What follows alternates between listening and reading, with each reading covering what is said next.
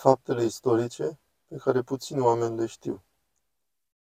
Atunci când ne uităm la învierea lui Hristos din punct de vedere istoric, cel mai bine este să începem cu acele dovezi care sunt atât de puternice că fac și pe cei mai sceptici, dar care au studiat subiectul, să afirme că învierea este ca un fapt istoric. Asta este un fel de a sugera că nu numai creștinii sunt înclinați să accepte învierea ca ceva adevărat, ca un fapt istoric, care nu este influențat de credința personală. Haideți să ne uităm la faptele istorice care sunt acceptate pe scară largă și să vedem la ce conduc acestea. Pentru a ajunge ca Isus să învieze din morți, era nevoie ca trei lucruri să fie adevărate. El ar fi trebuit să fie viu la momentul A, mort la momentul B și din nou viu la momentul C. Așa cum este prezentat în istorie, dovezile cu privire la existența și execuția lui Isus sunt foarte puternici. A devenit un fel de manie pe internet să se susțină că Isus nu a existat vreodată. Dar aceasta nu este ceva care este susținut de oameni de știință. De fapt, numărul celor din lumea academică, și mă refer aici la cei care au doctorate în acest domeniu ca studii istorice sau biblice sau de religie, este foarte mic, nu mai mulți decât degetele de la o mână, care ar nega existența lui Isus. Poate același număr cu acelor care neagă Holocaustul. În lumea veche, dacă existau două surse independente pentru a evidenția ceva, era excelent și o mulțime de evenimente s-au bazat pe două surse, iar unele numai pe una. Bart Ehrman a găsit 11 vechi surse despre răstignirea lui Isus. Pe acei care susțin că acesta nu exista vreodată, îi putem întreba cum răspund la cele 11 surse. Chiar și de a fi făcut numai studii de istorie normală, nu poți să negi faptul că Isus a murit. În acest caz avem atestare multiplă, cu prea multe surse, incluzând documente, oameni, nu toți dintre ei creștini. În general, orice om de știință, creștin, necreștin sau sceptic, admite că Isus a fost executat în timpul primului secol, în jurul anului 30-33. Te vei face de râs în fața marilor surse academice dacă vei susține altceva.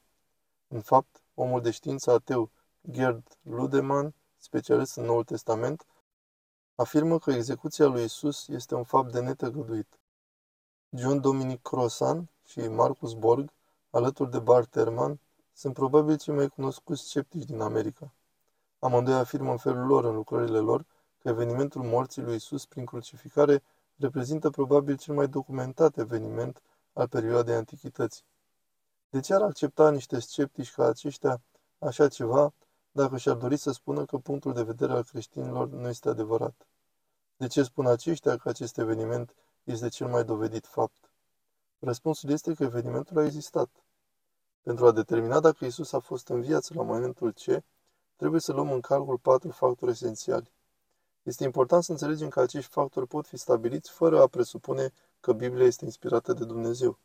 Acești factori sunt de natură istorică și sunt cuprinși și mărturii de sorginte creștină sau necreștină, cu care oamenii de știință creștini sau necreștini sunt în majoritate de acord. Majoritatea istoricilor Noului Testament au ajuns să accepte ca ceva dovedit faptul că trupul său a fost introdus în mormânt de un membru al Sinedrului evreiesc, al cărui nume îl cunoaștem, Iosif din Arimatea. Acesta a fost cel care l-a îngropat pe Isus din Nazaret. Al doilea lucru este că acel mormânt a fost găsit gol de un grup de femei care erau ucenici al lui Isus în dimineața zilei de duminică, ce a urmat crucificării, iar numele Mariei Magdalena este întotdeauna asociat cu găsirea mormântului gol. Al treilea lucru este acela că diferiți indivizi și grupuri de oameni au fost martorii unor apariții a lui Isus în viață după moartea sa. Și ultimul lucru este acela că ucenicii săi, în mod subit și sincer, au ajuns să creadă în ciuda tuturor suspiciunilor că Dumnezeu l-a înviat pe Isus din Nazaret din morți.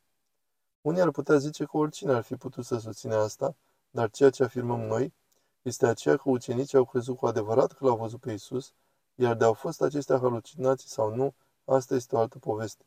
Dar faptul istoric este acela că un spectru larg de istorici recunosc că ucenicii au crezut cu adevărat că Isus le-a apărut în fața ochilor. De la acest punct trebuie să vedem ce anume i-a condus pe ucenici și pe Pavel să creadă că Isus a înviat din morți și li s-a arătat lor. Ce fel de experiențe au fost acelea pe care aceștia le-au trăit? Bineînțeles că nu putem intra într-o mașină a timpului și să ne întoarcem în trecut și să analizăm ceea ce au văzut și simțit aceștia, dar putem să luăm în calcul câteva opțiuni.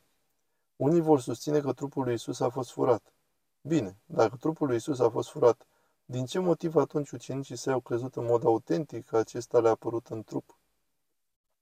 Cum s-a întâmplat asta dacă trupul a fost furat? Întrebarea este, de ce ar fi crezut Pavel că Isus i s-a arătat dacă trupul ar fi fost furat? Care este explicația la asta? Cum interpretăm convertirea lui Pavel și a lui Iacov? Cum interpretăm cei patru factori cu care marea majoritate a oamenilor de știință au căzut de acord? Cum interpretăm asta? Interpretăm asta din punct de vedere firesc sau admitem supranaturalul? O altă teorie pe care o auzim este aceea că ucenicii au avut halucinații. Da, ucenicii au fost cu Isus pentru o lungă perioadă de timp și au petrecut atât de mult timp cu el că aceștia au vrut cu adevărat să-l vadă pe Isus viu. Deci aceștia au avut halucinații. Este un fenomen firesc din punct de vedere psihologic care este adevărat. Oamenii care iubesc pe alții îi văd câteodată pe aceștia după ce mor. Dar să se întâmple asta cu 500 dintr-o dată? Iar ucenicii să ajungă până acolo încât să-și dorească să moară pentru asta? Nu prea se potrivește. Și încă o dată, ce facem cu Pavel? Cum a putut ca acesta să aibă halucinații despre Isus cel înviat? Nu se potrivește. Deci nu există nicio explicație firească pentru înviere din acest punct de vedere al halucinațiilor, care să se potrivească în aceeași măsură cu învierea însăși. Sunt o mulțime de probleme în legătură cu halucinațiile și probabil că nu există o altă teorie care să aibă atât de multe respingeri. Spre exemplu, majoritatea oamenilor de știință din ziua de azi cred că mormântul a rămas gol, dar teoria halucinațiilor este o teorie ce implică un mormânt plin, nu unul gol. Dacă ucenicii au avut halucinații, atunci ar fi trebuit să fi fost cineva în interiorul mormântului. Iar aceasta înseamnă că trebuie să găsești argumente pentru două teorii. Cu cât ai mai multe teorii pe care trebuie să le pui împreună pentru a explica aceste lucruri, cu atât este mai puțin plauzibil. Cu cât faci mai puține presupuneri, cu atât ești tentat să crezi una sau alta. Motivul pentru care mulți oameni de știință din ziua de azi nu cred în înviere este acela că, din păcate, exclud lucrurile supranaturale chiar înainte de a lua în calcul dovezile.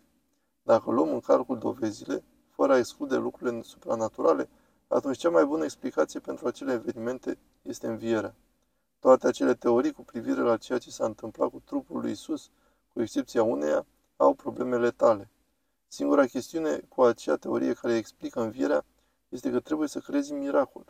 Dar a fost Isus un om oarecare care a apărut într-un loc aiurea, despre care s-a spus că a înviat din morți? A fost acesta o persoană a cărei venire a fost pregătită de pronia cerească și anunțată de profeți de 2000 de ani și pe care prietenii o tot întrebau, ce fel de om este acesta? De ne vom sili să răspundem la acestea în termen de credință, vom afla reafirmarea vieții cuiva care a arătat el însuși că este împăratul ce are puterea asupra vieții și morții. Dacă ar fi existat cineva căruia am fi putut crede că i s-ar fi putut întâmpla vreodată acel miracol, atunci acela ar fi fost acest Isus din Nazaret.